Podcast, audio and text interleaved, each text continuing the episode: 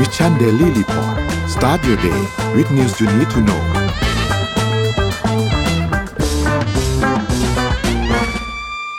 สวัสดีครับยินดีต้อนรับเข้าสู่ Mission Daily Report ประจำวันที่ 3 สิงหาคม 2566 นะครับ วันนี้คุณอยู่กับเรา2คนตอน7โมงถึง8โมงเช้า สวัสดีพี่เอ็มครับ สวัสดีค่ะนนท์สวัสดีค่ะท่านผู้ฟังทุกท่าน อะ สวัสดีทุกๆ ท่านด้วยนะครับ ยินดีต้อนรับพี่เอ็มกลับสู่สตูด้วย วันแรกค่ะ ตื่นเต้นเหมือนกันครับตัวมาสาย ครับผมพี่เอ็มมาเร็วมากเลยอะนนท์นนท์ว่านนท์ก็ไม่ได้มาสายนะวันนี้นนท์ก็มาจาก6โมง40อะไรเงี้ยแต่พี่เอ็มมาก่อนหน้านั้นสักพักหนึ่งเลยนะครับอะโอเค เดี๋ยววันนี้มีหลายเรื่องเลยนะครับ ที่เราต้องอัปเดตกันเพราะว่าเมื่อวานนี้ก็มีหลาย ๆ เหตุการณ์ที่เกิดขึ้นนะครับ แล้วก็ต้องบอกว่าวันนี้เองก็มีอีกหลายเหตุการณ์ที่เราต้องรอติดตามต่อเหมือนกันนะครับรวมถึงวันพรุ่งนี้ในวันศุกร์ด้วยนะครับเดี๋ยววันนี้เราค่อย ๆ ไปอัปเดตทีละเรื่องกันครับว่าเป็นยังไงบ้างนนท์พาไปดูตัวเลขก่อนครับว่าเป็นอย่างไรครับไปดูครับ ตัวเลขเริ่มต้นนะครับตลาดหลักทรัพย์บ้านเรานะครับอยู่ที่ 1,550.28 นะครับติดลบ 0.37%นะครับถัดมาครับหุ้นต่างประเทศครับดาวโจนส์ครับอยู่ที่ 35,285 นะครับติดลบ 0.97%นะครับ NASDAQ ติดลบค่อนข้างเยอะครับ 2.11%นะครับอยู่ที่ 13,982 นะครับ NYSE ครับอยู่ที่ 16,160 นะครับ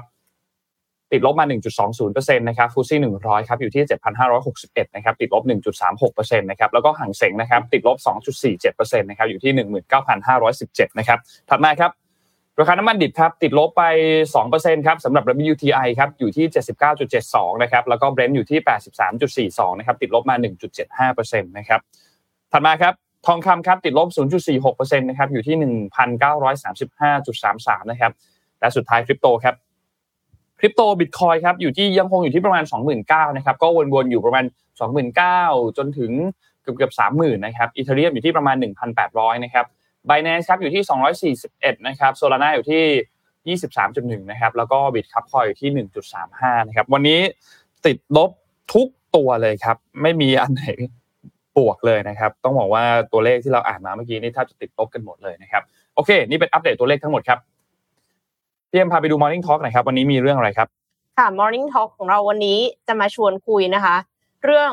คำสัญญาค่ะ โอ้โหประเด็นร้อนมากเลยนะคะ MOU ครับผมคำสัญญาสำคัญมากแค่ไหนคะคือใน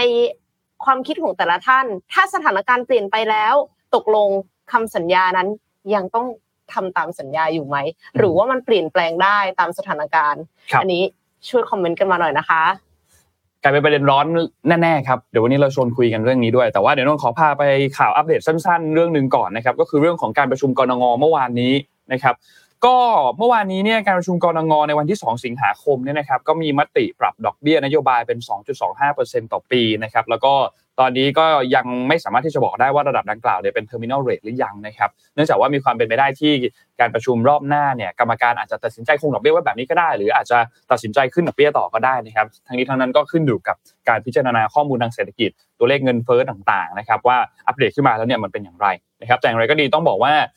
ณปัจจุบันตอนนี้เนี่ยนะครับทางด้านของคุณปิตินะครับที่เป็นผู้ช่วยผู้ว่าการสายนโยบายทางการเงินของทปทเนี่ยนะครับก็บอกว่า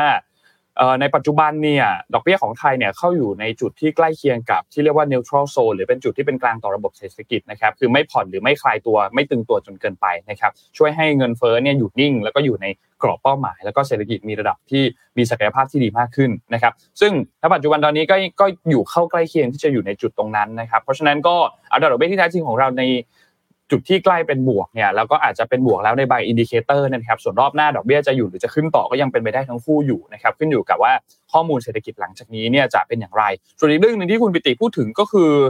เศรษฐกิจและเงินเฟ้อเนี่ยในระยะข้างหน้าเนี่ยยังมีปัจจัยอีก 3 เรื่อง เรื่องแรกก็คือการฟื้นตัวของเศรษฐกิจโลกที่ณปัจจุบันนี้ยังคงมีความไม่แน่นอนค่อนข้างสูงนะครับแล้วก็สองคือเรื่องของความไม่แน่นอนทางการเมือง แล้วก็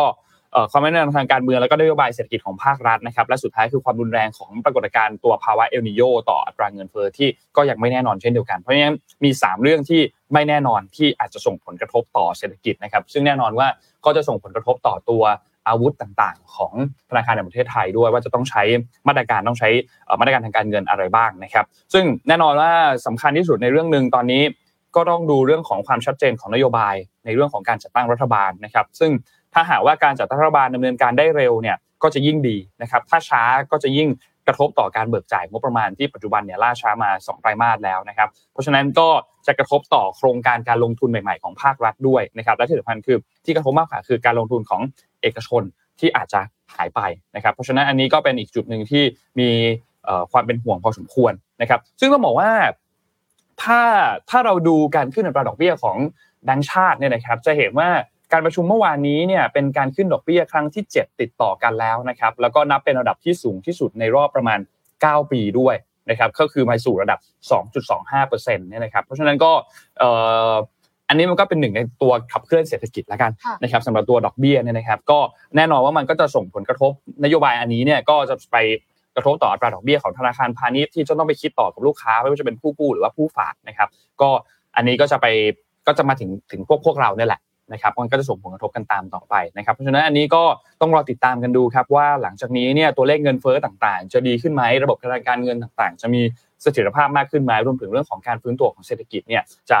ดีตามขึ้นมาหรือเปล่านะครับ อันนี้ก็จะสะท้อนออกมาด้วยสับตัวเลขต่างๆยกตัวอย่างเช่นเงินเฟ้อแล้วก็ก็ต้องมาติดตามกันอีกทีหนึ่งครับว่าหลังจากนี้ในการประชุมกรงงวดหน้าเนี่ยจะมีการคงอัตราดอกเบี้ยไว้ประมาณนี้ หรือจะมีการขึ้นอัตราดอกเบี้ยต่อ นะครับนี่เป็นอัปเดตจากกรงเมื่อวานนี้ที่มีการปรับขึ้นดอกเบี้ยครับค่ะพาไปที่เรื่องของพลังงานกันบ้างนะคะ เป็นเรื่องของพลังงานทดแทน แล้วก็เป็นเรื่องของมาเลเซียค่ะ มาเลเซียเล็งค่าเล็งเช่าบ้านหลังคาบ้านของประชาชนติดตั้งแผงโซลาเซลล์ค่ะ เพื่อเพิ่มพลังงานสะอาดในประเทศ ปัจจุบันนี้มาเลเซียยังคงพึ่งพาถ่านหินและก๊าซธรรมชาติเป็นหลักสำหรับการผลิตไฟฟ้าทั้งหมดในประเทศนะคะ โดยพลังงานจาก ทรัพยากรหมุนเวียนคิดเป็นสัดส่วนเพียง 16%เท่านั้น และในจำนวนนี้ก็เป็นการผลิตไฟฟ้าด้วยพลังงานน้ำค่ะ โดยในปี 2021 มาเลเซียมีการผลิตไฟฟ้าจากพลังงานแสงอาทิตย์จำนวน 1,780 เมกะวัตต์ ซึ่งน้อยกว่า 1 ใน 3 ของการผลิตไฟฟ้าจากพลังงานน้ำที่ 6,211 เมกะวัตต์ค่ะ แต่ว่าเมื่อไม่กี่วันมานี้ค่ะ South China Morning Post สื่อของทางการจีนเนี่ยรายงานว่า รัฐบาลมาเลเซียประกาศแผนเช่าหลังคาบ้านของประชาชน เพื่อติดตั้งแผงโซลาเซลล์แล้วค่ะ เพื่อเพิ่มส่วนแบ่งพลังงานหมุนเวียนของประเทศให้ได้ถึง 70%ของการผลิตพลังงานไฟฟ้าทั้งหมดภายในปี 2593 ซึ่งเป็นหนึ่งในหลากหลายมาตรการที่รัฐบาลมาเลเซียวางแผน เพื่อเปลี่ยนผ่านพลังงานแห่งชาติของมาเลเซียค่ะทำให้พลังงานสะอาดมีราคาจับต้องได้สำหรับประชาชน ผ่อนปรนภาระ ค่าไฟฟ้าและยังเพิ่มรายได้อีกด้วยนะคะ รัฐบาลมาเลเซียเนี่ยจะทดลองกับเมืองแห่งใหม่ ซึ่งกำลังสร้างขึ้นบริเวณชานเมืองกัวลาลัมเปอร์ ซึ่งพัฒนาโดยเอกชน แต่ว่าโครงการนำร่องนี้จะเริ่มต้นตั้งแต่การทำข้อตกลงเช่าพื้นที่หลังคาเจ้าของบ้านไปจนถึงการติดตั้งและกักเก็บพลังงานไฟฟ้าที่ผลิตได้ โดยที่รัฐจะยังไม่ได้ต้องจ่ายค่าเช่าจริงๆนะคะ คาดการว่าโครงการนำร่องนี้จะผลิตพลังงานไฟฟ้าได้ประมาณ 4.5 เมกะวัตต์สำหรับบ้าน 450 หลังค่ะ จุดมุ่งหมายของโครงการนี้คือการหาราคาค่าเช่าที่เหมาะสม แล้วก็แพ็กเกจในการติดตั้งแผงโซลาเซลล์และกักเก็บพลังงานที่ผลิตได้ เพื่อหาจุดคุ้มทุนค่ะ ทั้งนี้ข้อมูลจากสำนักงานพลังงานทดแทนระหว่างประเทศเนี่ยก็ยังบอกว่ามาเลเซียยังคงพึ่งพาถ่านหินอยู่เยอะ ดังนั้น สิ่งนี้ก็เป็นนิมิตหมายอันดี แล้วก็คิดว่าถ้าทำได้ดี ประเทศไทยก็น่าจะทำได้นะแดดแรงขนาดนี้หลังคาบ้านเรือนประชาชนก็มีเยอะ แล้วก็คือหลายคนเนี่ยไม่ได้ติดโซล่าเพราะว่าแผงโซล่ามันก็ไม่ถูกนะคะจริงครับคือลงทุนทีนึงก็เป็นหลักแสน เพราะฉะนั้นการที่รัฐบาลมาเช่าพื้นที่หลังคาบ้านประชาชนเนี่ยก็น่าจะเป็น option ที่ดีกว่า เพราะว่ารัฐบาลเป็นคนลงทุนในการติดตั้งแผง solar cell แต่ว่าประชาชนได้เป็นรายเดือนเป็นค่าเช่าอะค่ะอันนี้ก็น่าสนใจนะ ก็น่าก็น่าก็น่าสนใจ เพราะว่าช่วงนี้ ในอัลกอริทึมของของนนใน YouTube ในโซเชียลมีเดียอย่างเงี้ยมันจะมีฝรั่งที่เขารีวิวแบบว่าเขาติดโซลาเซลล์มา 2 ปีแล้วมารีวิวให้ฟังว่าค่าใช้จ่ายเป็นยังไงบ้างอะไรเงี้ยแล้วมันคุ้มไหมอะไรเงี้ยซึ่งมันอันนี้มันก็ก็ขึ้นอยู่กับแต่ละคนด้วยเหมือนกันว่าเขามองว่ามันคุ้มค่ากับการลงทุนมันเพราะว่าเพราะกว่าจะ break even เองมันก็ใช้เวลาพอสมควรเหมือนกัน แต่ว่าถ้าใน long term มันคุ้มอยู่แล้วแหละ ไม่ไม่ไม่ไม่ไม่น่าขึ้นอยู่กับพฤติกรรมการใช้ไฟฟ้าด้วยด้วยด้วยครับก็คือถ้าถ้าเป็นคนที่ปกติแล้ว คือใช้ TOU อะ จะถูกครับเพราะท่านแบบเป็นคนที่ปกติไม่ได้อยู่บ้านตอนกลางวันเลยอ่าอ่าใช่ใช่ใช่ใช่นั่นแหละครับ อันนั้นก็เป็นอีกอีกอีกโมเดลหนึ่งที่น่าสนใจครับ แต่ว่าณปัจจุบันตอนนี้เราอาจจะยังไม่ไปถึงจุดนั้นครับ เพราะว่าอาจจะต้องมาดูเรื่องของการจัดตั้งรัฐบาลกันก่อนว่าเป็นอย่างไรบ้างนะครับน้องขอพาไปอัปเดตเรื่องการเมืองเลยแล้วกัน อาจจะใช้เวลายาวสักนิดนึงนะครับ เพราะว่าเมื่อวานนี้มีหลายเหตุการณ์เกิดขึ้น แล้วนนก็อยากจะฉายภาพไปจนถึงเรื่องของ วันพรุ่งนี้รวมถึงวันนี้ด้วยเนี่ยนะครับว่ากำลังจะมีเหตุการณ์อะไรเกิดขึ้นบ้าง เราทบทวนเหตุการณ์เมื่อวานนี้ก่อนว่ามีเป็นอย่างไรบ้างนะครับ เมื่อวานนี้เนี่ยหลังจากที่มีกระแสข่าวออกมาก่อนที่จะถึงช่วงเวลาที่มีการแถลงข่าวเนี่ยนะครับ ก็มีกระแสข่าวมาบอกว่า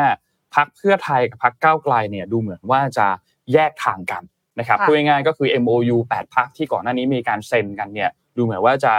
ไม่ไม่เอา MOU นั้นละจะแยกแยกทางกันแล้วนะครับ ซึ่ง ในช่วงเวลาข่าวมันออกมาก่อนบ่ายสองและสุดท้ายเนี่ยก็มีการแถลงจากพรรคเพื่อไทยนะครับ ซึ่งในช่วงเช้าของเมื่อวานนี้ตอนเวลาประมาณ9ก้าโมงครึ่งเนี่ยนะครับก็มีการประชุมกันในช่วงตั้งแต่ประมาณ9ก้าโมงครึ่งถึงเวลาใกล้ๆเที่ยงนะครับก็คือประมาณ 2 ชั่วโมงกว่าเนี่ยนะครับ ก็เป็นการประชุมกันระหว่าง 2พรรคก็คือพรรคเพื่อไทยแล้วก็พรรคก้าวไกลนะครับประชุมกันที่พรรคเพื่อไทยนะครับ ซึ่งการประชุมกันเนี่ยก็มีการพูดคุยมีการ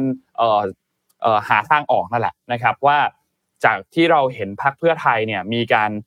เรียกคุยไม่ว่าจะเป็นทางด้านของพรรคการเมืองต่างๆ ที่เราเห็นภาพการชนช็อกมินต์การอะไรต่างๆ ที่เดินมาพูดคุยกันที่พรรคเพื่อไทยใช่ไหมครับเพื่อที่จะหาทางออกเพื่อที่จะหา solution หาแนวทางต่างๆ ว่า ถ้าหากว่าจะขอเสียงสสเพิ่มเติมเข้ามาเนี่ยมีเงื่อนไขอะไรบ้าง แต่ละพรรคการเมืองมีเงื่อนไขอะไรบ้างนะครับ ซึ่งสุดท้ายแล้วเนี่ยเมื่อวานนี้จากที่เราเห็นการแถลงของทางด้านพรรคเพื่อไทยเมื่อวานนี้เนี่ยนะครับโดยข้อสรุปแล้วเนี่ย ข้อแรกนะครับ ก็คือพรรคเพื่อไทยบอกว่าขอให้พรรคเก้าไกลเนี่ยถอยในกรณีการเสนอการแก้ไขประมวลมาตรา112 นะครับ ซึ่งอันนี้ก็มีประเด็นนะครับ เพราะว่าพอไปตรวจเช็คจากสสของพรรคก้าวไกลเนี่ยนะครับ ก็พบว่าพรรคเพื่อไทยไม่เขาอันนี้คือก้าวไกลพูดนะก้าวไกลพูดว่าเพื่อไทยไม่ได้บอกให้ก้าวไกลเนี่ยถอยในเรื่องหนึ่งหนึ่งสองแต่ทางนี้ทางนั้นก็มีความเข้าใจตรงกันว่า จริงๆแล้วหนึ่งสองเป็นเพียงข้ออ้าง จริงๆแล้วสิ่งที่ทางด้านของฝั่งสวทางด้านของพรรคการเมืองอื่นที่ประกาศว่าไม่จะไม่ร่วมก้าวไกลเนี่ยมันคือไม่ต้องการให้ก้าวไกลเป็นรัฐบาลมากกว่าหนึ่งหนึ่งสองเป็นเพียงหนึ่งในข้ออ้างนะครับอันนี้ไม่ได้หมายถึงเพื่อไทยนะหมายถึงพรรคการเมืองอื่นรวมถึงสวที่เคยมีการออกมาพูดผ่านสื่อก่อนหน้านี้นะครับ ซึ่งก็ทำให้ทางรัฐบาลปัจจุบันทั้งสสสวเนี่ยมีความกังวลเรื่องนี้ แล้วก็ไม่สามารถที่จะช่วยโหวตให้ นายกรัฐมนตรีของแคนดิเดตจากพรรคเพื่อไทยได้นะครับ ส่วนพรรคเก้าไกลก็ยืนยันว่าจะไม่ถอยในเรื่องของมาตรา112นะครับ ก็เลยเสนอให้มีการสลายตัว MOU ของ 8พรรคนะครับ เพื่อที่จะไปจับขั้วตั้งรัฐบาลกันใหม่เองนะครับ ปัจจุบันนี้เพื่อไทยเนี่ยเป็นแกนนำในการจัดตั้งรัฐบาลอยู่นะครับ นั่นหมายความว่าเพื่อไทยเนี่ยก็พูดง่ายก็คือมีการฉีก MOU แล้วแปดพักร่วมตอนนี้ไม่มีแล้วนะครับเพราะว่า MOU ฉบับนั้นเนี่ยถูกฉีกเป็นที่เรียบร้อยแล้วนะครับก็เป็นการเริ่มต้นใหม่ ในแพทย์ชนน่านที่เป็นหัวหน้าพรรคเพื่อไทยเนี่ยนะครับก็บอกว่าเริ่มต้นใหม่ร่วมผ่าทางตันหาทางออกประเทศนะครับซึ่งเดิมทีเนี่ย 312 เสียงเนี่ยนะครับ ตอนนี้ก็คือแตกกระจายหมด จะเหลืออยู่ตามแต่ละพรรคนะครับ ทีนี้ก็ต้องมารอดูความชัดเจนอีกทีหนึ่งของพรรคเพื่อไทย เพราะเมื่อวานนี้เนี่ยคุณหมอชนน่านที่มีการแถลงเนี่ยนะครับ ก็แถลงบอกว่าให้รอติดตามวันพรุ่งนี้ วันพรุ่งนี้ก็คือวันนี้แล้วแหละนะครับ ว่าจะมีการแถลงร่วมรัฐบาลอย่างไรบ้างนะครับ จะมีพักไหนรวมเสียงได้แล้วเป็นจำนวนเท่าไหร่บ้าง เพราะว่าการโหวตก็จะมีขึ้นในวันพรุ่งนี้คือวันศุกร์ที่ 4 นะครับทีนี้ณปัจจุบันตอนนี้เนี่ยคืออย่างที่เราเห็นครับว่าก้าวไกลบวชไปแล้วรอบหนึ่งได้ 324 เสียง ไม่เพียงพอจากที่ต้องการ 376 เสียงใช่ไหมครับ แล้วก็มีเงื่อนไขมีอะไรต่างๆ มากมายนะครับ ในสถานการณ์นี้เพื่อไทยเองก็เลยมีการนั่นแหละครับสลาย MOU และต้องต้องบอกว่ามี 2 ข้อนะครับที่อยู่ในแถลงการเมื่อวานนี้ของ พื่อไทยนะครับเป็นเหมือนภารกิจสำคัญนะครับ ข้อที่ 1 คือการเขาบอกว่าเราจะผลักดันและแก้ไขรัฐธรรมนูญฉบับปัจจุบัน อันเป็นต้นเหตุของความยากลำบากในการจัดตั้งรัฐบาลครั้งนี้ และก่อให้เกิดวิกฤตการณ์ของประเทศ โดยกำหนดให้เป็นวาระแห่งชาติโดยเริ่มจากมติครมในการประชุมครั้งแรก ให้มีการทำประชามติ และจัดตั้งสสรนะครับให้เกิดกระบวนการการมีส่วนร่วมของประชาชนที่แท้จริงในการแก้ไขรัฐธรรมนูญ เมื่อดำเนินการแล้วเสร็จ รัฐบาลจะคืนอำนาจให้ประชาชนได้เลือกตั้งใหม่ภายใต้กรอบกติกาของรัฐธรรมนูญฉบับใหม่ นะครับข้อนี้เนี่ยถ้าเข้าไปอ่านเนี่ยนะครับ ก็ฟังแล้วก็ตีความหมายแบบชาวบ้านชาวบ้านได้หนึ่งความหมายก็คือ พอเพื่อไทยเข้าไปแล้ว เรียบร้อย จัดตั้งเรียบร้อยก็จะมีการทำประชามติจัดตั้งตัวสสรนะครับแล้วก็แก้ไขรัฐธรรมนูญให้กลับมาเป็นปกตินะครับและจากนั้นคำว่ารัฐบาลจะคืนอำนาจให้ประชาชนได้เลือกตั้งใหม่เนี่ยเราก็ไม่แน่ใจว่า พอได้รัฐธรรมนูญฉบับใหม่เรียบร้อยเสร็จปุ๊บ ยุบสภาแล้วเลือกตั้งใหม่เลยไหมก็พูดง่ายก็คือจะไม่ครบ 4 ปี อันนี้ก็ยังบอกยังตอบไม่ได้ แต่ว่าคำว่ารัฐบาลจะคืนอำนาจให้ประชาชนก็สามารถที่จะตีความแบบนั้นได้เช่นเดียวกันนะครับและข้อ2ครับคือนโยบายที่พรรคเพื่อไทยและพรรคร่วมได้นำเสนอต่อพี่น้องประชาชน ซึ่งมีความคิดเห็นสอดคล้องกัน ยกตัวอย่างเช่นกฎหมายสมรสเท่าเทียม กฎหมายสุราก้าวหน้า การปฏิรูประบบราชการตำรวจกองทัพ และกระบวนการยุติธรรม เปลี่ยนการเกณฑ์ทหารแบบบังคับมาเป็นระบบสมัครใจ ผลักดันการกระจายอำนาจทั้งในแง่ของภารกิจและงบประมาณ ยกเลิกการผูกขาดและส่งเสริมการแข่งขันทางการค้าให้เป็นธรรมในทุกอุตสาหกรรม ซึ่งอันนี้ก็ในฐานะแกนนารัฐบาลพรรคเพื่อไทยก็พร้อมที่จะผลักดันร่วมกับพรรคร่วม อันนี้ก็ในในความหมายว่า แม้ว่าคนนึงจะเป็นรัฐบาลคนนึงจะเป็นฝ่ายค้านก็ไม่ได้หมายความว่าจะไม่สามารถที่จะผลักดันนโยบายได้ ถ้าหากว่าเรื่องไหนที่เห็นประโยชน์เป็นเป็นประโยชน์ที่เป็นประโยชน์ต่อพี่น้องประชาชนก็สามารถที่จะผลักดันเรื่องนี้ได้นะครับผู้สื่อข่าวก็ถามต่อเลยครับเมื่อวานนี้ว่าจากการหารือของพรรคก้าวไกลเนี่ยแล้วพรรคก้าวไกลจะโหวต นายกมนตรีให้กับแคนดิเดตของพรรคเพื่อไทยไหมนะครับนายพัชรนก็บอกว่าก็ได้มีการพูดคุยกันนะครับ แต่ว่าเป็นเอกสิทธิ์ของพรรคก้าวไกลที่จะลงคะแนนให้กับพรรคเพื่อไทยนะครับ ส่วนการจัดตัวจัดตั้งตัวพรรคร่วมรัฐบาลใหม่เนี่ยจะมีพรรคใดบ้างเนี่ยให้รอติดตามในวันนี้วันที่ 3 สิงหานะครับพรรคก้าวไกลก็พูดตรงกันนะครับว่าจากที่มีการคุยกับพรรคเพื่อไทยเมื่อเช้าเมื่อวานนี้เนี่ยก็พรรคก็ก็ได้ข้อสรุปตรงกันว่าก็ให้เป็นเอกสิทธิ์ของพรรคก้าวไกลว่าจะลงคะแนนให้กับแคนดิเดตของพรรคเพื่อไทยหรือเปล่า นะครับเพราะฉะนั้นวันนี้เนี่ยก็จะมีการประชุมของทางด้านพรรคก้าไกลประชุมรวมสสด้วยรวมถึงกรรมการบริหารพรรคต่างๆ ว่าสรุปแล้วเนี่ยจะโหวตให้กับแคนดิเดตของพรรคเพื่อไทยหรือเปล่านะครับแต่อันนี้นนคิดเอาเองนะครับคาดว่าน่าจะต้องรอการแถลงของการจัดตั้งพรรคร่วมพรรคร่วมใหม่ของพรรคเพื่อไทยก่อนในวันนี้ยังไม่แน่ใจเวลานะครับ เพราะว่ายังไม่ไม่ไม่ไม่ทราบเหมือนกันว่าจะแถลงกันในช่วงเวลากี่โมง แต่ก็ อนุมานไว้ก่อนว่าเป็นน่าจะช่วงเวลาใกล้ๆเคียงกันกับเมื่อวานนี้ ก็น่าจะช่วงประมาณบ่ายสองบ่ายสามแถวๆนี้นะครับทางด้านพรรคก้าวไกลเองก็มีการแถลงหลังจากที่มีการเพื่อไทยบอกลาเช่นเดียวกันนะครับ ก็คุณชัยธวัฒน์ตุลาธนนะครับที่เป็นเลขาธิการพรรคก้าวไกลเนี่ยก็มีการแถลงก็มีการกล่าวขอโทษประชาชนต่างๆ ที่ไม่สามารถที่จะทำได้ แล้วก็สุดท้ายคุยกันกับเพื่อไทย ก็แจ้งว่าต้องการที่จะขอออกจาก MOU ที่ทำร่วมกันนะครับสฉบับ ฉบับที่ 1 ก็คือ 8 พักร่วมที่มีการจัดตั้งรัฐบาลฉบับที่2ก็คือ ที่เพื่อไทยทำร่วมกับพรรคก้าวไกลในการเลือกประธานสภาผู้แทนราษฎรนะครับก็ฉีกทั้ง MOU 2 ฉบับนี้ก่อนนะครับแล้วก็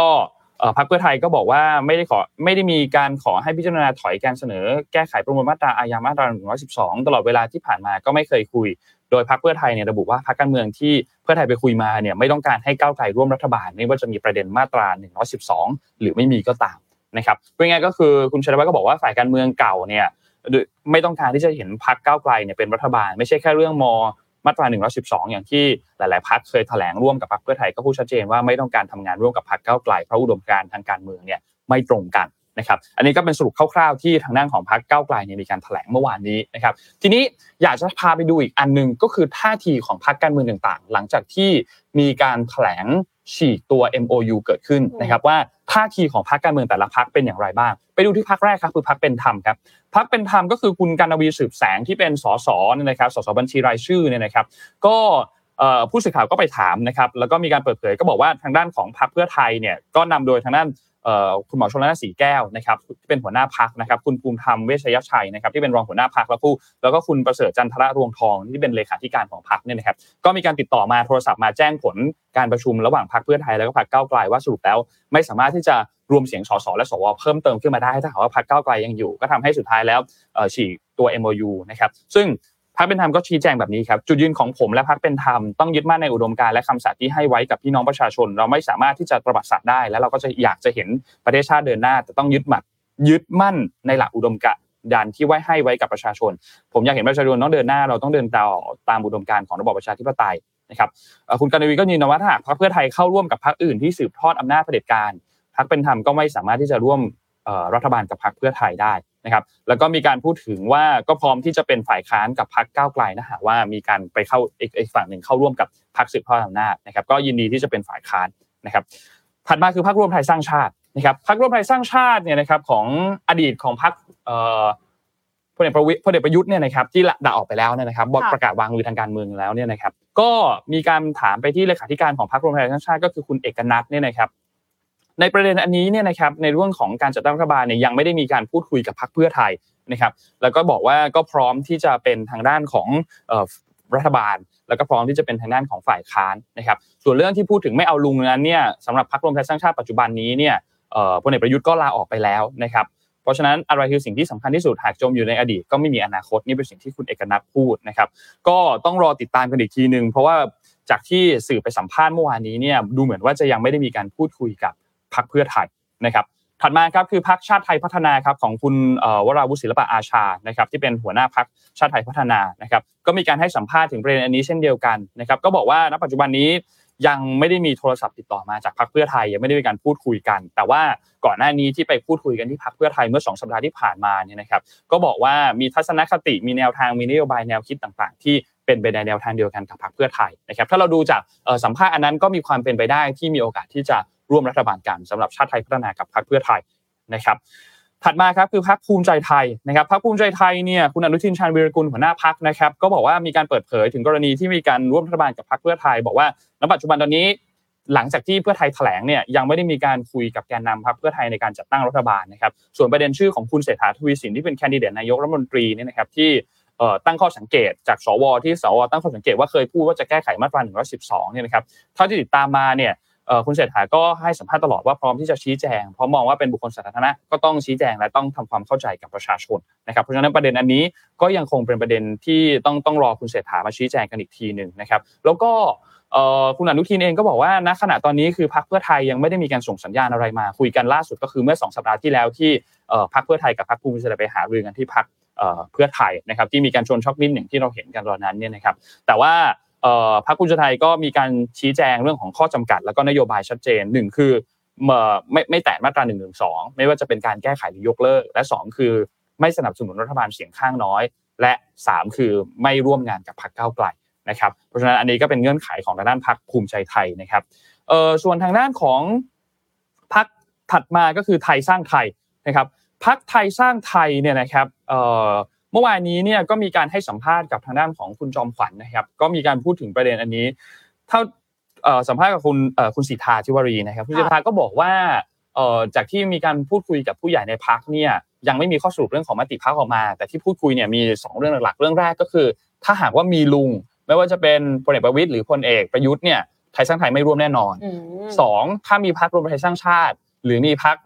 พลังประชารัฐไทยสร้างไทยไม่ร่วมแน่นอนนะครับ แต่นอกเหนือจากนี้ร่วมหรือเปล่าอาจจะขึ้นอยู่กับเงื่อนไขขึ้นอยู่กับเงื่อนไขต่างๆ อันนี้อันนี้คือที่ไทยสร้างไทยแถลงมาเมื่อวานนี้นะครับมีมีข้อมูลเพียงเท่านี้นะครับส่วนสุดท้ายก็คือพรรคประชาธิปัตย์นะครับพรรคประชาธิปัตย์เนี่ยก็บอกว่าณปัจจุบันตอนนี้เนี่ยวันนี้เนี่ยนะครับจะมีการเรียกประชุมสส นะครับเพื่อที่จะมาพูดคุยกันอีกทีหนึ่งหลังจากที่พรรคเพื่อไทยล่าสุดนี้มีการจัดตั้งรัฐบาลกันใหม่เนี่ยนะครับหลังจากฉีกตัว MOU เนี่ยนะครับก็จะมีการพูดคุยมีการนัดประชุมกันในวันวันนี้วันที่ 3 สิงหาคมเนี่ยนะครับก่อนที่จะไปถึงพรุ่งนี้ที่จะมีการตัดสินใจว่าจะร่วมรัฐบาลหรือไม่ร่วมรัฐบาลหรือเปล่าเนี่ยนะครับอันนี้ก็จะเป็นหมุดหมายที่เราต้องติดตามกันเป็นท่าทีของพรรคการเมืองต่างๆนะครับเพราะฉะนั้น วันนี้เราติดตามครับเพื่อไทยว่าจะแถลงร่วมรัฐบาลอย่างไรนะครับนี่คือเรื่องในสภาพรุ่งนี้ก็เช่นเดียวกันนะครับการเลือกนายกไม่ได้พอเลือกนายกเสร็จเรียบร้อยแล้วเนี่ยยังต้องไปติดตามต่ออีกนะครับ เพราะว่าอำนาจเหล่านั้นจะมาอยู่ที่นายกรัฐมนตรีในการที่จะประกาศคอรมอสมมติพรรคเอไม่ได้โหวตให้นายก แต่ก็ไม่ได้หมายความว่าพรรคเอจะไม่ได้ร่วมกับรัฐบาลนะครับ เพราะอำนาจนั้นขึ้นอยู่กับทางด้านของนายกรัฐมนตรีในการ แบ่งเก้าอี้เลือกคอรมอต่างๆนะครับนี่คือสิ่งที่รัฐมนูญเขียนไว้ เพราะฉะนั้นตอนนี้ยังบอกไม่ได้ครับว่าใครจะเป็นฝ่ายค้าน ใครจะเป็นรัฐบาลยังบอกไม่ได้ จนกว่าจะมีการเลือกนายกรัฐมนตรีเสร็จเรียบร้อยและรวมถึงจะมีการจัดตั้งฟอร์มคอรมอเสร็จเรียบร้อยนะครับนี่เป็นสิ่งที่เราต้องติดตามกันในสภาวันพรุ่งนี้นะครับ อีกเรื่องหนึ่งที่มันตีคู่มาครับพี่เอ็มก็คือเรื่องของการฟังสารรัฐธรรมนูญที่มีการรับคำร้องผู้ตรวจการแผ่นดิน วันนี้เช่นเดียวกัน นะครับ วันนี้ก็ต้องรอติดตามกันเหมือนกันนะครับ เพราะว่าสารมนูญเนี่ยอาจจะมีเรื่องของก่อนที่สารมนูญจะมีคำวินิจฉัยเนี่ยนะครับก็อาจจะต้องมี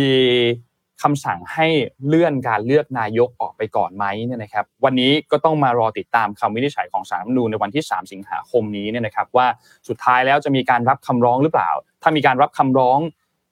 แต่ว่าให้เลื่อนกระบวนการโหวตนายรัฐมนตรีออกไปเนี่ย อันนี้ก็ต้องก็ต้องก็ต้องรอดูว่าจะเลื่อนออกไปถึงแค่ไหน แต่ถ้ารับคำร้องแต่ไม่ได้มีการไม่ได้มีคำสั่งให้ชะลอการโหวตนายกเนี่ยนะครับ เพราะฉะนั้นพรุ่งนี้ก็ยังคงโหวตนายกขึ้นได้อยู่นะครับ แม้ว่าอาจจะต้องมารอกันติดตามอีกทีหนึ่งว่า ถ้าสมมติโหวตไปแล้วแล้วมันมีปัญหาต้องมาดูคำวินิจฉัยกันอีกทีหนึ่งว่ามันขัดต่อรัฐธรรมนูญไหมสำหรับประเด็นในเรื่องของวันที่ 19เนี่ยนะครับที่มีการโหวตคุณทิมพิธาเป็นครั้งที่ 2 ไม่ได้นะครับ แล้วก็อีกแนวทางหนึ่งก็คือสารรัฐมนูลรับคำร้องและมีคำสั่งให้ชะลอการบวชนายกไปก่อน ซึ่งออกมาในแนวทางนี้ก็แน่นอนครับก็ต้องยาวๆแหละครับจนกว่าจะได้นายกก็ไม่รู้จะจะเกิดขึ้นเมื่อไหร่ เพราะฉะนั้นอันนี้เป็นเพียงแนวทางการวิเคราะห์เท่านั้นคร่าวๆเท่านั้นนะครับว่าว่าจะเกิดขึ้นไหมนะครับอีกเรื่องหนึ่งที่เข้าสภาพรุ่งนี้ก็คือการแก้ไขมาตรา 272 นะครับก็คือการแก้ไขที่พรรคเก้าไกลเนี่ยมีการยื่น ก็คือยกเลิกมาตรา 272พูดง่ายก็คือเรื่องเรื่องของการใช้อำนาจสวในการ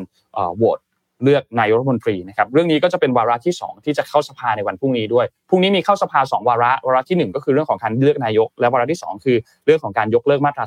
272 นะครับเพราะฉะนั้นพรุ่งนี้ต้องรอติดตามกัน 2 เรื่องนี้ก็จะส่งผลต่อหน้าฉากของการเมืองไทยส่งผลกระทบต่อซีนารีโอถัดๆไปของการเมืองไทยพอสมควรนะครับก็อันนี้เป็นสรุปทั้งหมดแล้วค่อนข้างยาวอย่างที่บอกนิดนึงเพราะว่าอยากที่จะให้ฉายภาพทุกอย่างให้ทุกท่านเห็นนะครับประมาณนี้ครับการเมืองไทยครับรอติดตามสถานการณ์ในวันนี้กันต่อครับค่ะก็ การเมืองไทยก็มีผลกระทบต่อนักลงทุนเนาะถ้าในตลาดไทยใช่ไหมคะถ้าในตลาดอเมริกาเนี่ย Fitch Rating หันเครดิตสหรัฐจาก AAA ลงเหลือ AA บวกก็กระทบเช่นเดียวกันค่ะ เพราะว่าสถานะทางการคลังเสี่ยงถดถอย และหนี้ของภาครัฐที่ก่อตัวสูงมากขึ้นเรื่อย ๆ ค่ะ เมื่อวานนี้มีรายงานว่าบริษัท Fitch Rating บริษัทจัดอันดับความน่าเชื่อถือทางการเงิน ได้ปรับระดับความน่าเชื่อถือของรัฐบาลสหรัฐอเมริกาลงจาก AAA เป็น AA บวกนะคะโดยระบุว่ารัฐบาลสหรัฐมีประสิทธิภาพในการบริหารการคลังต่ำลงอย่างต่อเนื่องตลอดระยะเวลา 20 ปีที่ผ่านมาค่ะ โดยทั่วไปนักลงทุนและสถาบันการเงินจะใช้การจัดอันดับความน่าเชื่อถือ เป็นการประเมิน ความเสี่ยงในการปล่อยกู้ ซึ่งปกติแล้วรัฐบาลสหรัฐถือเป็นหน่วยงานที่มีความน่าเชื่อถือทางการเงินสูง จากขนาดของเศรษฐกิจและความมั่นคงของประเทศ แต่ในปี 2023 รัฐบาลสหรัฐเนี่ยเผชิญอุปสรรคด้านการคลัง หลังจากที่รัฐบาลใช้งบประมาณมากเกินไป จนต้องขอให้รัฐสภาปรับเพิ่มเพดานหนี้มาอยู่ที่ 31.4 ล้านล้านเหรียญสหรัฐ ซึ่งต้องแลกมากับการความเสี่ยงผิดนัดชำระหนี้ หลังสมาชิกรัฐสภาสหรัฐบางส่วน มองว่ารัฐบาลควรลดรายจ่ายมากกว่าการก่อหนี้เพิ่ม ขณะเดียวกันรัฐสภาสหรัฐยังต้องผ่านงบประมาณประจำปี 2024 ให้ทันภายในเดือนกันยายนนี้ เพื่อไม่ให้การดำเนินงานของภาครัฐต้องติดขัด ทางด้านนางเจเลตเจเน็ตเยเลนรัฐมนตรีว่าการกระทรวงการคลังของสหรัฐ ไม่เห็นด้วยอย่างยิ่งกับการลดอันดับความน่าเชื่อถือของปิชในขณะนี้ค่ะ โดยเธอออกแถลงการว่า สถานะทางการคลังของรัฐบาลสหรัฐเนี่ยยังคงมีเสถียรภาพมากที่สุดของโลก และเศรษฐกิจสหรัฐก็ยังแข็งแกร่งมาก อีกทั้งข้อมูลที่ถูกใช้มาประเมินปรับลดอันดับความน่าเชื่อถือลง เป็นข้อมูลเก่าระหว่างปี 2018 ถึง 2020 เท่านั้น ขณะที่กลุ่มนักเศรษฐศาสตร์ที่เชี่ยวชาญทางการเงิน ก็มองว่าการปรับลดอันดับความน่าเชื่อถือของ Fitch Rating แปลกทั้งในช่วงของเวลาและความสมเหตุสมผลค่ะ ก็เชื่อว่าการปรับลดอันดับเรตติ้งขนาดตอนนี้เนี่ย ไม่น่าจะส่งผลอะไรต่อการลงทุนกับรัฐบาลสหรัฐในอนาคต แต่ว่าถ้าใครที่เป็นนักลงทุนและลงทุนในตลาดสหรัฐเอ็มว่าติดตามตอนต่อไปค่ะ คือต้องติดตามอย่างใกล้ชิดเพราะว่ามันก็น่าจะกระทบนะ แต่ว่าไม่มากก็น้อยครับค่ะนั่นแหละครับ รอติดตามกันดูครับนนยังอยู่ที่สหรัฐครับพาไปดูที่ช่วงที่เราไม่ได้มีกันมานานแล้วก็คือช่วงทรัมป์ประจำวันเนี่ยนะครับพอดีว่ามีข่าวของโดนัลด์ทรัมป์ขึ้นมาหนึ่งเรื่องเนี่ยนะครับ ที่ น่าเป็นห่วง พอสมควรหมายถึงว่าตัวโดนัลด์ทรัมป์เองเนี่ยน่าเป็นห่วงนะครับ เพราะว่าถูกตั้งข้อหาเพิ่มเติมอีกแล้วนะครับอดีตประธานาธิบดีครับของสหรัฐอเมริกานะครับมีการถูกตั้งข้อหาทางอาญาในคดีที่ถูกกล่าวหาว่าพยายามล้มการเลือกตั้งในปี 2020 ซึ่งเขาแพ้ให้กับโจไบเดนในในครั้งนั้นเนี่ยนะครับ ซึ่งล่าสุดเนี่ยนะครับคณะลูกขุนใหญ่ของรัฐบาลกลางเนี่ยมีการตั้งข้อหาทั้งหมด 4 กระทงนะครับ หนึ่งคือสมรู้ร่วมคิดในการช่อโกงสหรัฐนะครับสองคือสมรู้ร่วมคิด ขัดขวางการดำเนินกระบวนการพิจารณาของเจ้าพนักงานสามคือการขัดขวางและพยายามขัดขวางการดำเนินงานของเจ้าพนักงาน และสี่คือสมรู้ร่วมคิดละเมิดสิทธิพลเมืองนะครับซึ่งการตั้งข้อหาต่ออดีตประธานาธิบดีโดนัลด์ทรัมป์เนี่ยนะครับอันนี้เนี่ยเป็นครั้งที่สามในรอบสี่เดือน และความผิดกี่กระทงรู้ไหมครับให้ถ่ายตัวเลขให้ถ่ายตัวเลขยี่สิบเจ็ดสิบแปดครับเจ็ดสิบแปดกระทง นะครับโดยก่อนหน้านี้เนี่ยมีการถูกตั้งข้อหาจากการเรื่องของการจัดการเอกสารลับที่ไม่ถูกต้องการปลอมการปลอมบันทึกธุรกิจเพื่อปกปิดการจ่ายเงินให้กับนักแสดงหนังนะครับ แล้วก็โดนัลด์ทรัมป์เองเนี่ยต้องบอกว่านอกจากคดีที่เจอเนี่ยนะครับ แต่ว่าตัวเขาเองก็ยังประกาศว่า ตัวเองเนี่ยต้องการที่จะลงการชิงตำแหน่งประธานาธิบดีอีกครั้งหนึ่งนะครับ แล้วก็ยืนยันว่าไม่ได้กระทำผิด โดยการตั้งข้อหาล่าสุดเนี่ยมีการเกิดขึ้นท่ามกลางการสืบสวนเรื่องของแจ็คสมิธแจ็คสมิธเนี่ยเป็นที่ปรึกษาพิเศษ แล้วก็ผู้นำการไต่สวนในคดีการล้มการเลือกตั้งที่นำไปสู่เหตุจราจนที่อาคารรัฐสภาถ้าทุกท่านจำได้ในวันที่ 6 มกราคม ปี 2021 นะครับที่ในกรุงวอชิงตันดีซีที่อาคารรัฐสภาตรงนั้นนะครับ ซึ่ง เมื่อวานที่หนึ่งที่ผ่านมาหนึ่งสิงหาคมเนี่ยนะครับทางด้านของคุณแจ็คสมิธเนี่ยนะครับก็มีการแถลงนะครับชี้ถึงเหตุการณ์ที่ก่อจราจนในครั้งนั้นเนี่ยบอกว่าถูกเติมเชื้อเพลิงจากการโกหก และเป็นการโจมตีรากฐานประชาธิปไตยของสหรัฐอย่างที่ไม่เคยเป็นมาก่อนนะครับซึ่งเขาก็บอกว่าจะดำเนินการไต่สวนคดีอันนี้เนี่ยโดยเร็วนะครับแล้วก็ณปัจจุบันตอนนี้เนี่ยนะครับก็ย้ำว่าอดีตประธานาธิบดีทรัมป์จะยังยังถือว่าเป็น ผู้บริสุทธิ์จนกว่าจะพิสูจน์ได้ว่ามีความผิดก็คือเป็น innocent until proved guilty นั่นแหละนะครับซึ่งทรัมป์เองก็มีกำหนดที่จะขึ้นศาลที่กรุงวอชิงตันดีซีเนี่ยในวันนี้นะครับวันที่ 3 สิงหาคมนะครับเพราะฉะนั้นอันนี้รอติดตามกันอีกทีหนึ่งนะครับเพราะว่าในเนื้อหาคำฟ้องเนี่ยมีจำนวน 45 หน้า ก็มีการชี้ถึงสาเหตุการตั้งข้อหาสมรู้ร่วมคิดต่างๆของเขาช่อโกงสหรัฐต่อทรัมป์นะครับแล้วก็หลังจากที่เขาพยายามขวางไม่ให้สภาคองเกรสมีการรับรองชัยชนะการเลือกตั้งของโจไบเดน นะครับแล้วก็ริดรอนสิทธิของผู้ลงคะแนนโดยกล่าวหาว่ามีการสมรู้ร่วมคิดในการทำให้เสื่อมเสียขัดขวาง และเอาชนะการทำงานของรัฐบาลกลางด้วยความไม่ซื่อสัตย์ช่อชนแล้วก็หลอกลวงนะครับ ก็มีประเด็นในในเรื่องนี้อยู่สำหรับตัวทางด้านของโดนัลด์ทรัมป์นะครับ ซึ่ง ทางด้านทีมหาเสียงของทรัมป์เนี่ยก็มีการแถลงออกแถลงออกมานะครับตอบโต้การตั้งข้อหาว่าเป็นการแทรกแซงการเลือกตั้งนะครับก็บอกว่าการดำเนินคดีที่ผิดต่อประธานาธิบดีทรัมป์เนี่ยและผู้สนับสนุนของเขาทำให้นึกถึงนาซีเยอรมันในช่วงยุคทศวรรษที่ 1930 อดีตสหภาพโซเวียตและระบอบประเทศการอื่นๆนะครับแล้วก็บอกว่าการล่าแม่มดที่ไม่มีความเป็นอเมริกันเหล่านี้จะล้มเหลวนะครับก็ต้องรอติดตามกันอีกทีหนึ่งว่าในเรื่องของโดนัลด์ทรัมป์เนี่ยจะเป็นอย่างไรนะครับเพราะว่าต้องต้อง วันนี้เราน่าจะเห็นภาพของโดนัลด์ทรัมป์เนี่ยไปปรากฏตัวกันที่ศาลที่กรุงวอชิงตันดีซีอยู่แล้วนะครับในวันพฤหัสที่ 3 ก็คือวันนี้เนี่ยนะครับก็รอติดตามกันดูครับว่าสุดท้ายแล้วเนี่ยการเลือกตั้งประธานาธิบดีของสหรัฐที่จะเกิดขึ้นในปีหน้าในช่วงปี 2024 เนี่ยนะครับ ณ ปัจจุบันตอนนี้เนี่ยจะจะจะจะยังไงต่อนะครับ จะเป็นโจไบเดนที่ไปต่อไหม อันนี้ต้องรอติดตามกันหลายอันเลยแหละ เพราะว่านอกนอกจากโจไบเดนแล้วที่ฝั่งของเป็นพรรคเดโมแครตแล้วเนี่ย ก็ยังมี candidate คนอื่นๆ อีกพอสมควรเหมือนกัน เช่นเดียวกันกับทางด้านของพรรครีพับลิกันก็มี candidate อีกหลายคนเหมือนกัน เอาเป็นว่าเดี๋ยวพอเข้าใกล้การเลือกตั้งมากขึ้นเรื่อยๆเราอาจจะมานั่งพูดคุยกันอีกทีหนึ่งสำหรับ candidate ต่างๆ ของแต่ละพรรคเพราะว่าเขาก็ต้องมีการเลือกตั้งใน primary ก่อนใช่ไหมครับรวมถึงให้มันได้ข้อสรุปมาก่อนว่าสุดท้ายแคนดิเดตคนสุดท้ายของแต่ละพรรคจะเป็นใคร ก่อนที่จะเข้าไปสู่การเลือกตั้งจริงนะครับในช่วงช่วงปลายปลายปี 2024 นะครับอะประมาณนี้ครับสำหรับเลือกตั้งสหรัฐกับการถูกตั้งข้อหาของโดนัลด์ทรัมป์ครับค่ะข้ามไปที่จีนบ้างนะคะ รัฐบาลจีนเนี่ยค่อนข้างเข้มงวด เข้มงวดหลายเรื่องเลย แล้วก็เข้มงวดกับเด็กด้วยนะคะ ตั้งแต่ปี 2021 รัฐบาลจีนพยายามจะจำกัดระยะเวลาการใช้อินเทอร์เน็ตของเยาวชนมาโดยตลอด แต่ว่าล่าสุดเนี่ยเข้มงวดหนักกว่าเดิมอีกค่ะ เพราะว่าประกาศห้ามเล่นโทรศัพท์มือถือตั้งแต่4ี่ทุ่มถึง6กโมงเช้าค่ะครับสำนักข่าวต่างประเทศรายงานว่า องค์กรกำกับดูแลด้านอินเทอร์เน็ตของจีน หรือ Cyberspace Administration of China หรือ CAC ได้ออกข้อบังคับที่จำกัดระยะเวลาการใช้อินเทอร์เน็ตของเยาวชนอายุต่ำกว่า 18 ปี โดยเยาวชนจะไม่สามารถใช้งานอินเทอร์เน็ตบนโทรศัพท์มือถือได้ ตั้งแต่เวลา 4 ทุ่มถึง 6 โมงเช้า ขณะเดียวกันยังมีข้อบังคับ การจำกัดการใช้อินเทอร์เน็ตบนโทรศัพท์ สำหรับเยาวชนอายุ 16-18 ปี โดยให้ใช้เน็ตได้เพียงแค่ 2 ชั่วโมงต่อวันเท่านั้นเองค่ะ ก็อย่างที่กล่าวไปนะคะว่า รัฐบาลจีนเนี่ยจำกัดระยะเวลาการใช้อินเทอร์เน็ตของเยาวชนมาโดยตลอด เพราะว่ามองว่าส่งผลต่อพัฒนาการทางด้านร่างกายและสมอง และการที่ให้ใช้อินเทอร์เน็ตน้อยๆเนี่ยก็คือช่วยประชาชน ช่วยผู้ปกครองเปลี่ยนค่าใช้จ่ายด้วยนะคะ โดยก่อนหน้านี้รัฐบาลเคยจำกัดเวลาการเล่นเกมส์ออนไลน์ถึงขนาดเรียกการเล่นเกมว่าเปรียบเสมือนกับสิ่งเสพติดเลยทีเดียว โดย CAC ระบุว่ามาตรฐานนี้จะถูกนำมาบังคับใช้กับผู้ให้บริการทางอินเทอร์เน็ต ไม่ว่าจะเป็น Tencent โตยิน หรือ TikTok ของจีนนะคะ WeChat และอื่นๆด้วย โดยผู้ให้บริการเหล่านี้จะต้องเร่งดำเนินการตามที่ภาครัฐกำหนด ซึ่งยังไม่มีการเปิดเผยแนวทางการดำเนินการหรือบทลงโทษหากมีการฝ่าฝืน แต่หากมองย้อนไปที่มาตรการจำกัดเวลาเล่นเกมของเยาวชน ก็พบว่าเหล่าผู้ให้บริการจะให้เยาวชนใช้ข้อมูลยืนยันตัวตน เพื่อจำกัดเวลาในการเล่นเกมค่ะโอ้โหสตรีทมากเลยนะคะ คือจริง ๆ เด็กจีนเนี่ยเรียนก็หนักแล้วก็ยังให้ใช้เวลาในการพักผ่อนหย่อนใจ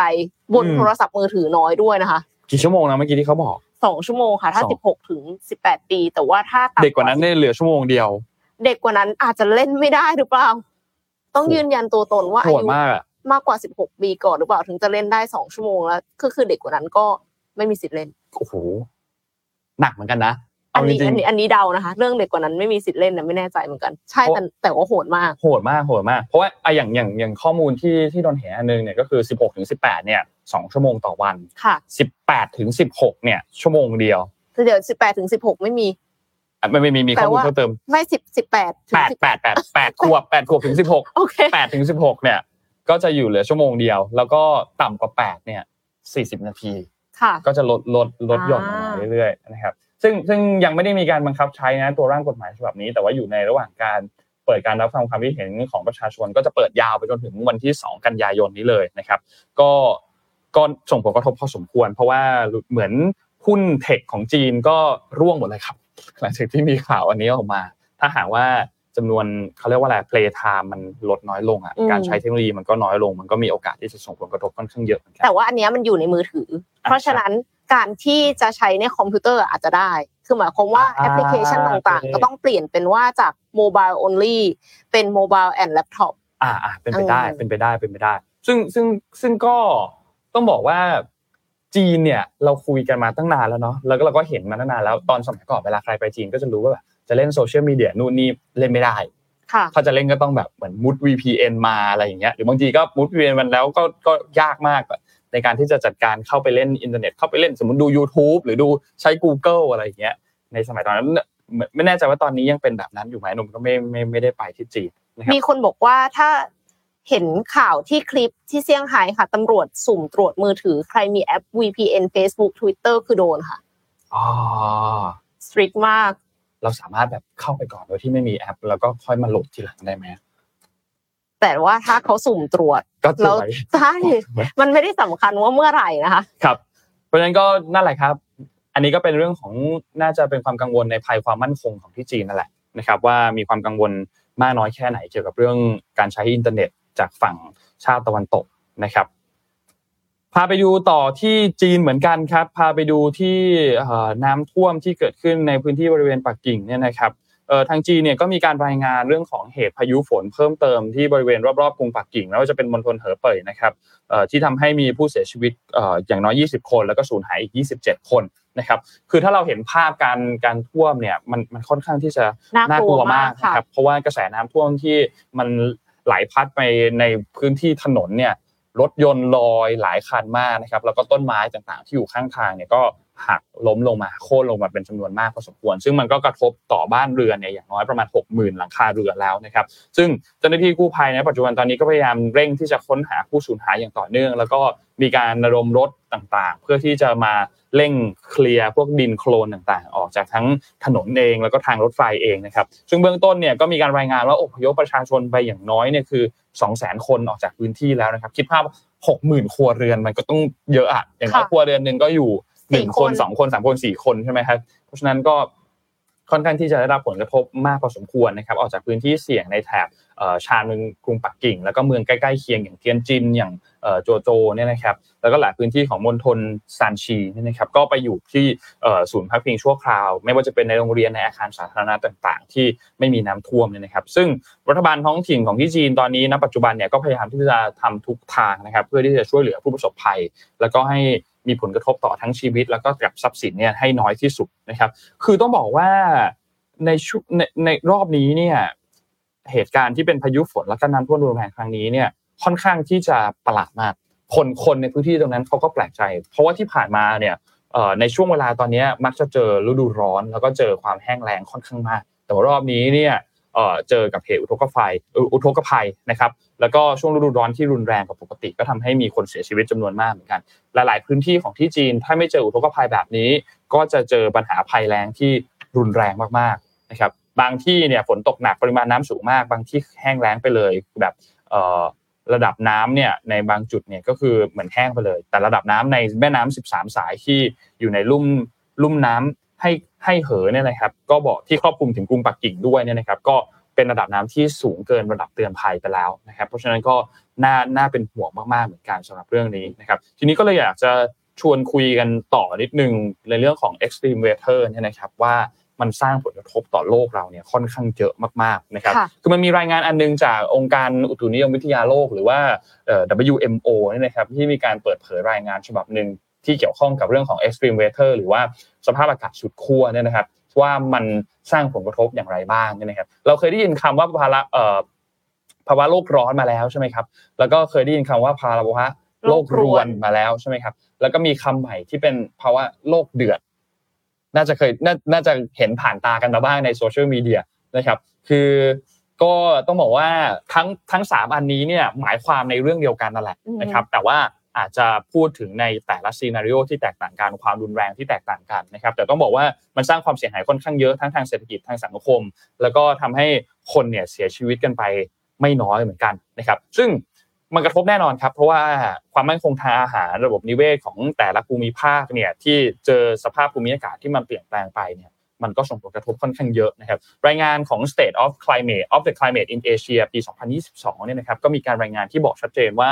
เอเชียเนี่ยเป็นหนึ่งในทวีปที่ได้รับผลกระทบจากภัยธรรมชาติสูงที่สุดในโลกนะครับ มีการเกิดภัยพิบัติมากถึง 81 ครั้ง ซึ่งส่วนใหญ่ก็จะเป็นเรื่องของน้ำท่วมกับพายุพัดถล่มนะครับ แล้วก็ส่งผลกระทบต่อคนเนี่ยอย่างน้อย 50 ล้านคน แล้วก็มีคนที่เสียชีวิตไป 5,000 คนด้วยกันนะครับ ซึ่งมีเหตุการณ์หลายอันมากนะครับ ไม่ว่าจะเป็นบางประเทศที่เจอภัยแล้ง ก็ทำให้กระทบต่อเรื่องของการจัดสรรน้ำกระทบต่อการผลิตไฟฟ้านะครับ แล้วก็บางประเทศที่เจอเหตุน้ำท่วมที่สร้างความเสียหายค่อนข้างหนักนะครับเป็นอุทกภัยก็มีการฆ่าชีวิตผู้คนไปมากมายเลือเกินนะครับ เพราะฉะนั้นอันนี้เป็นเป็นจุดหนึ่งที่น่าเป็นห่วงแล้วก็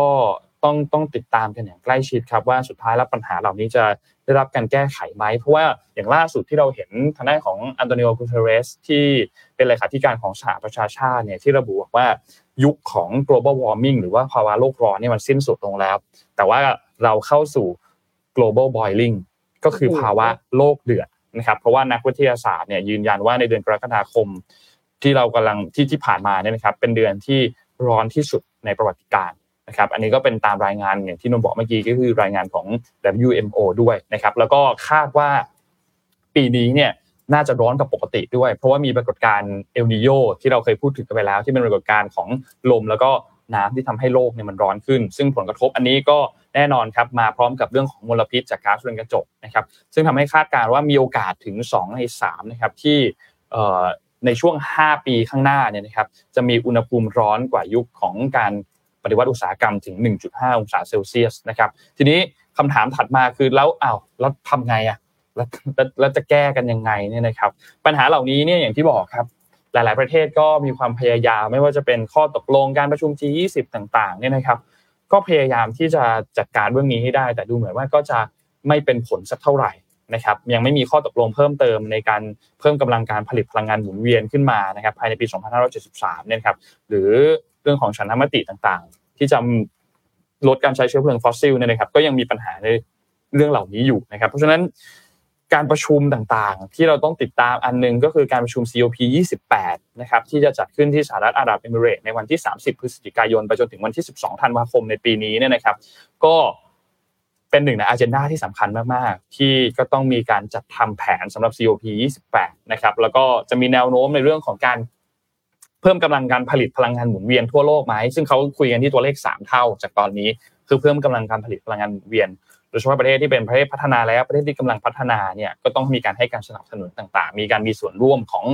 แผนตัว COP 28 ที่จะมีการเพิ่มเพิ่มตัวแทนมากขึ้นไม่ว่าจะเป็นกลุ่มเยาวชนภาคประชาสังคมชนพื้นเมือง แล้วก็ผู้หญิงที่เพิ่มเติมเข้ามาให้มากขึ้นนะครับและแผนอีกอันหนึ่งก็คือเอ่อการรวมบริษัทเชื้อเพลิงฟอสซิลเข้าร่วมในการเจรจาใน COP 28ครั้งนี้ด้วยนะครับก็อันนี้ก็เป็นหนึ่งใน อันหนึ่งที่สำคัญมากๆการจัดตั้งพันธมิตรระดับโลกให้เห็นว่าเป็นเหมือนคำมั่นว่าพูดง่ายๆคือไปสู่การปล่อยก๊าซเรือนกระจกสุทธิให้เป็นศูนย์เนี่ยนะครับค่ะอันนี้ก็เป็นอีกอันหนึ่งที่ที่สำคัญมากๆเหมือนกันนะครับ เพราะฉะนั้นก็อย่างที่บอกครับ เรื่องสิ่งแวดล้อมยังคงเป็นเรื่องที่สำคัญมากๆ หวังว่าเราคงจะไม่ไปถึงจุดหนึ่งที่มันมันแย่คือตอนนี้มันก็ค่อนข้างที่จะไปเป็นจุดที่แบบ no return แล้วมันกลับมาเป็นเหมือนเดิมไม่ได้แล้วล่ะนะครับ แต่น้อยก็ต้องหาทางกันต่อไปว่าจะ ทำอย่างไรกันต่อได้บ้างนะครับพูดถึงเรื่องของพลังงานสะอาด พาไปดูเรื่องของไฮโดรเจนกันนิดนึงค่ะอ่าได้ครับเพราะว่าจริงๆไฮโดรเจนเนี่ยก็เป็นพลังงานทางเลือกที่น่าสนใจ และโตโยต้าเองก็โฟกัสไฮโดรเจนมากกว่า EV อีกนะคะ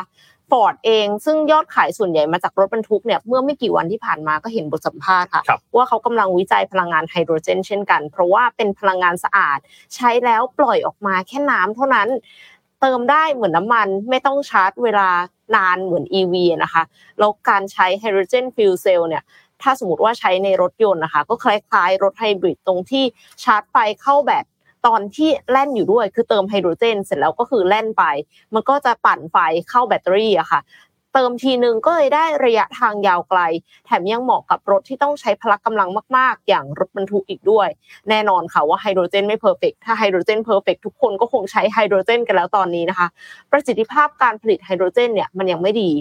และกระบวนการผลิตก็ปล่อยคาร์บอนไดออกไซด์ออกมาจำนวนมากค่ะ เพราะว่ายังมี grey hydrogen นะคะที่ใช้ fossil fuel ในการแยกไฮโดรเจนออกจากสิ่งอื่นในโลกก็คือน้ำอย่างเงี้ยก็มีไฮโดรเจน แต่ว่าการที่จะแยกไฮโดรเจนออกมาจากออกซิเจนเนี่ยเขาใช้แก๊สธรรมชาติ ใช้ถ่านหิน คือใช้พลังงานที่ไม่ได้เป็นมิตรต่อสิ่งแวดล้อมค่ะ ส่วน blue hydrogen เนี่ยเหมือนกับ grey แต่ว่ามีการกักเก็บ CO2 ลงใต้ดินแล้วก็เอาไปทำอย่างอื่นต่อค่ะ ก็เลยดีกว่า grey นิดนึงนะคะ ส่วน green hydrogen ค่ะ ดีที่สุดเลย อันนี้ก็คือการใช้พลังงานสะอาด อย่างเช่น solar panel อย่างเช่นลมเพื่อที่จะเอามาแยก ไฮโดรเจนออกจากออกซิเจนออกจากน้ำนะคะ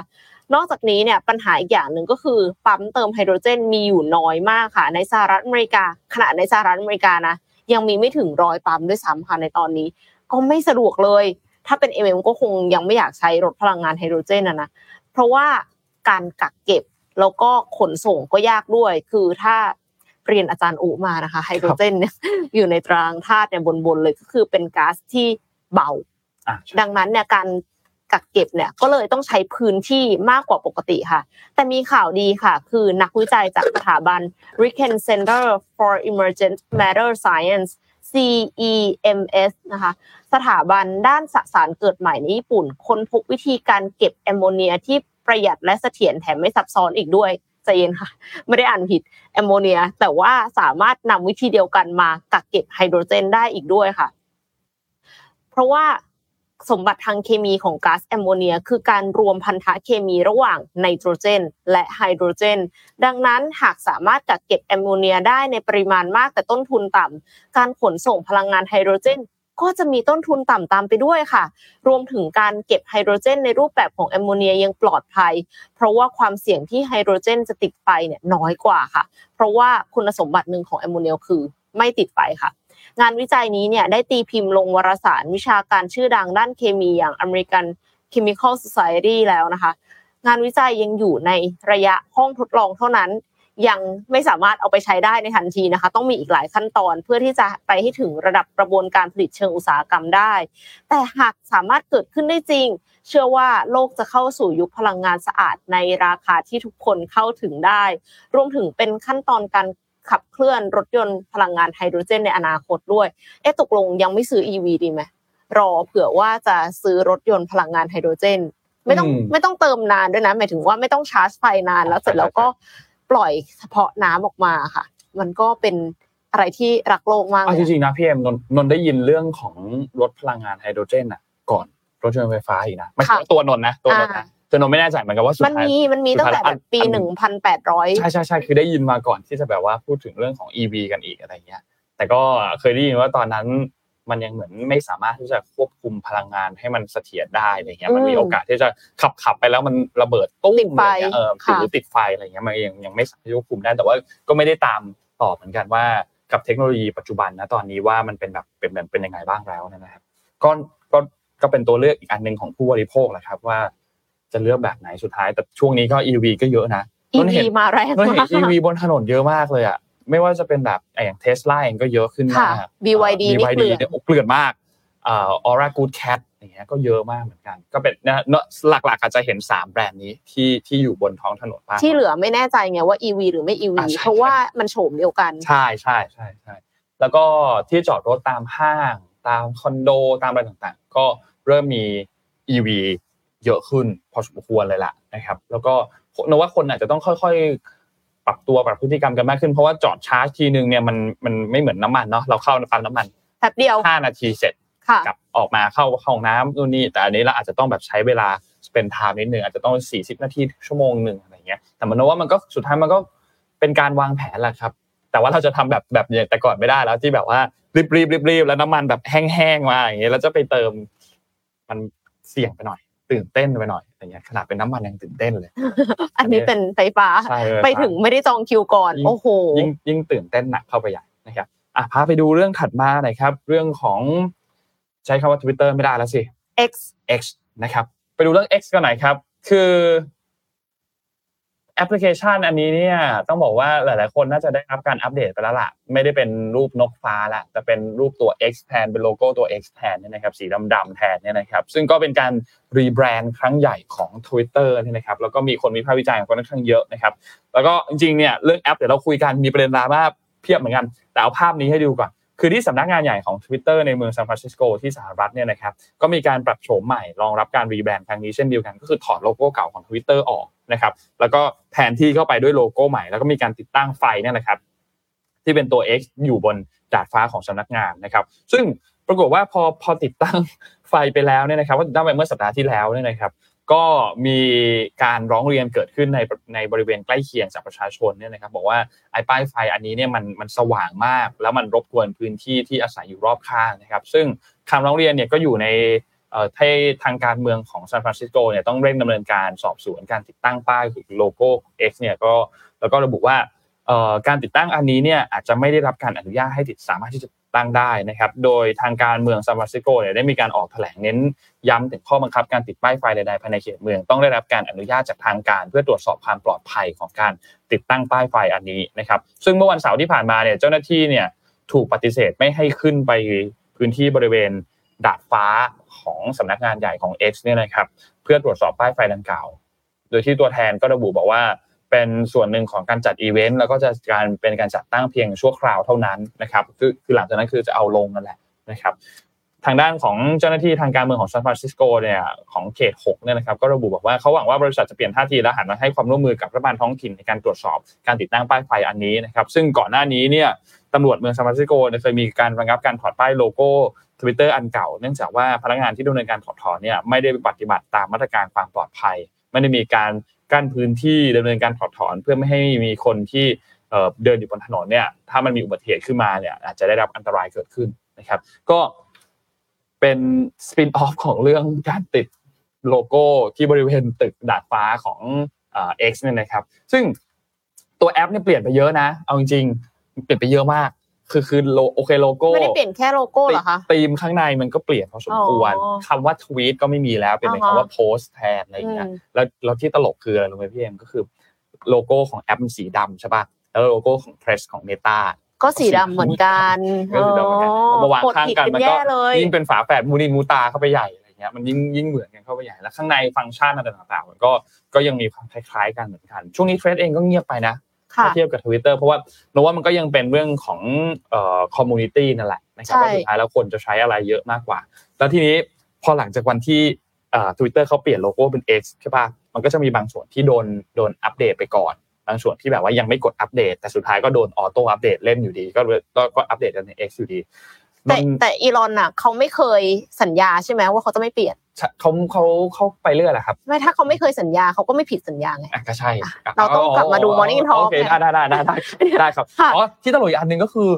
เต็มฟีดเลยอะไร พอหลังจากที่คนถูกเอ่ออัปเดตแอปแล้วโลโก้เปลี่ยนเป็น X ใช่ป่ะเขาก็จะมาแชร์วิธีการกันเต็มเลยว่า จะเปลี่ยนโลโก้กลับให้เป็น Twitter สีฟ้าพยายามกันมากทำยังไงเพราะมันสามารถที่จะแบบเปลี่ยนโลโก้ได้อย่างในอืม iOS เนี่ยสามารถเปลี่ยนได้ Android เราก็คิดว่าสามารถทำได้เหมือนกันก็มีความพยายามที่จะเปลี่ยนโลโก้ให้กลับกลายเป็นนกสีฟ้าเหมือนเดิมค่ะนะครับมีคนคอมเมนต์มาเยอะเหมือนกันนะ Morning Talk ของเราค่ะไปดูเรื่องคอมเมว่านต์กันหน่อยครับสัญญาเนี่ยต้องรักษาหรือเปล่านะคะ ขออ่านของคนนี้ค่ะ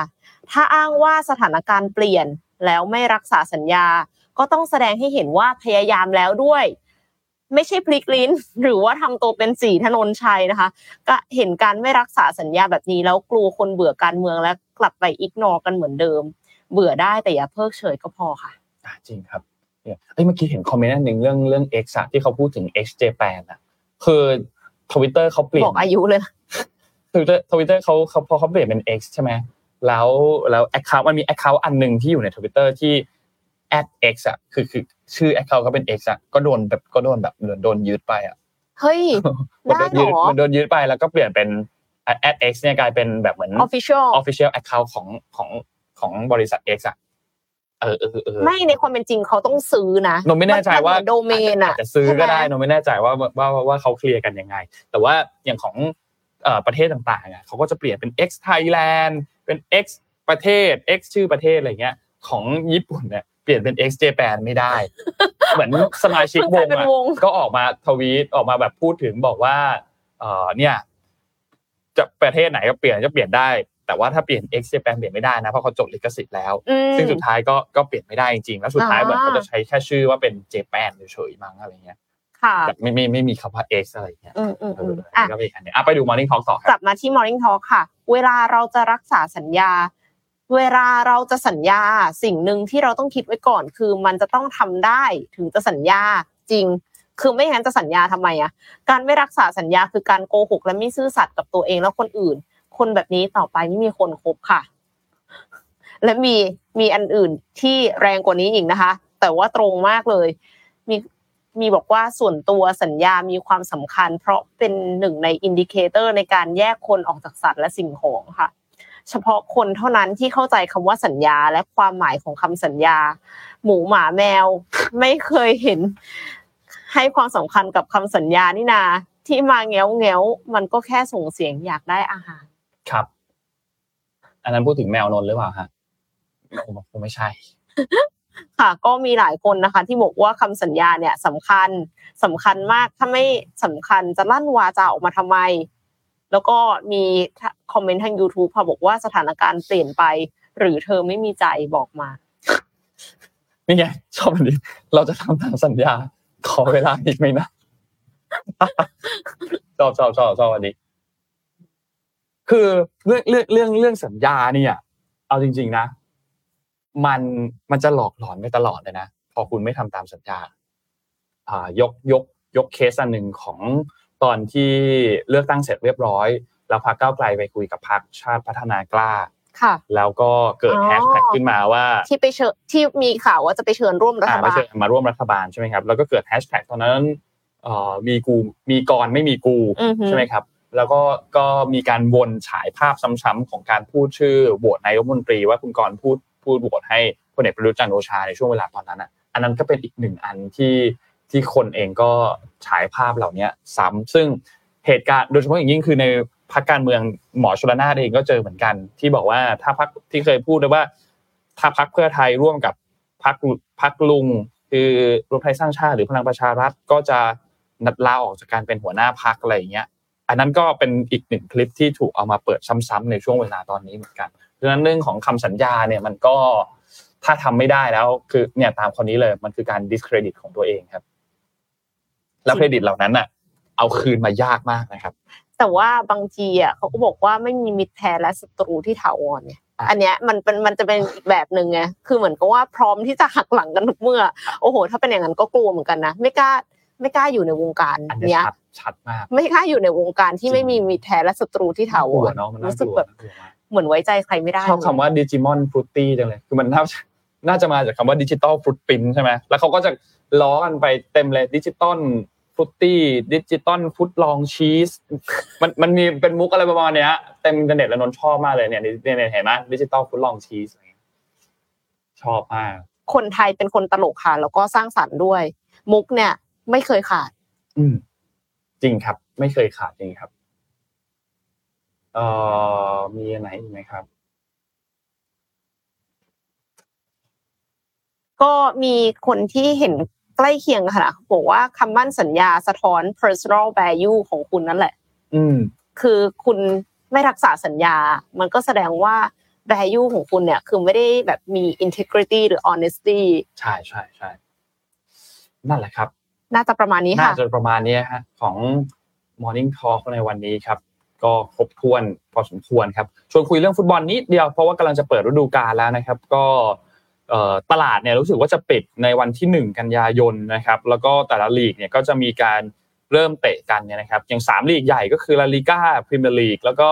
ลีกเอิงของฝรั่งเศสเนี่ยนะครับก็จะเตะวันวันที่ 12 สิงหาคมวันแม่บ้านเรานะครับแล้วก็บุนเดสลีกากับเซเรียอาเนี่ยก็จะเตะวันที่ 19 สิงหาคม คืออีกสัปดาห์หนึ่งหลังจากนั้นนะครับเพราะฉะนั้นก็รอติดตามกันนะครับ5ลีกใหญ่ตอนนี้ข่าวการย้ายทีมการ อุ่นเครื่องเนี่ยน่าจะเข้าสู่ช่วงโค้งสุดท้ายแล้วนะครับน่าจะเห็นน้อยลงแล้วล่ะนะครับสำหรับการเตะ friendly match ในช่วงนี้เมื่อคืนนี้รู้สึกว่าจะมีบาเยิร์นกับลิเวอร์พูลไปเตะที่สิงคโปร์ใช่ไหมครับก็พอให้หายคิดถึงฟุตบอลกันไปนะครับ ก็กำลังจะกลับมาแล้วครับ ฟุตบอลอีกไม่นานเท่านั้นครับ วันนี้วันที่เท่าไหร่สามก็อีกประมาณสัปดาห์นิดๆก็จะได้กลับมาดูฟุตบอลกันแล้วเบื่อมากเลยช่วงที่ผ่านมาไม่มีบอลดู โอเค วันนี้น่าจะครบถ้วนครับก็ขอบคุณท่านผู้ฟังทุกๆท่านมากนะครับ ที่ติดตาม Mission Daily Report ในเช้าวันนี้เช้าวันพฤหัสที่ 3 นะครับ ก็ขอบคุณผู้สนับสนุนหลักของเราครับ Liberator ครับเทรดเองทำเองทำไมต้องจ่ายค่าคอมนะครับและแน่นอนขอบคุณ Mitsubishi Pajero Sport Elite Edition จุดสตาร์ทความแตกต่างนะครับขอบคุณทั้ง 2 สปอนเซอร์มากๆนะครับใครที่ อยากสนับสนุนพวกเราก็สนับสนุนสปอนเซอร์ของพวกเราด้วยนะครับและแน่นอนขอบคุณท่านผู้ฟังทุกท่านที่ติดตามในทุกๆช่องทางในเช้าวันนี้นะครับแล้วพบกันใหม่ครั้งหนึ่งในวันพรุ่งนี้วันศุกร์นะครับวันนี้เราสองคนลาไปก่อนครับ สวัสดีครับ สวัสดีค่ะ Mission Daily Report start your day with news you need to know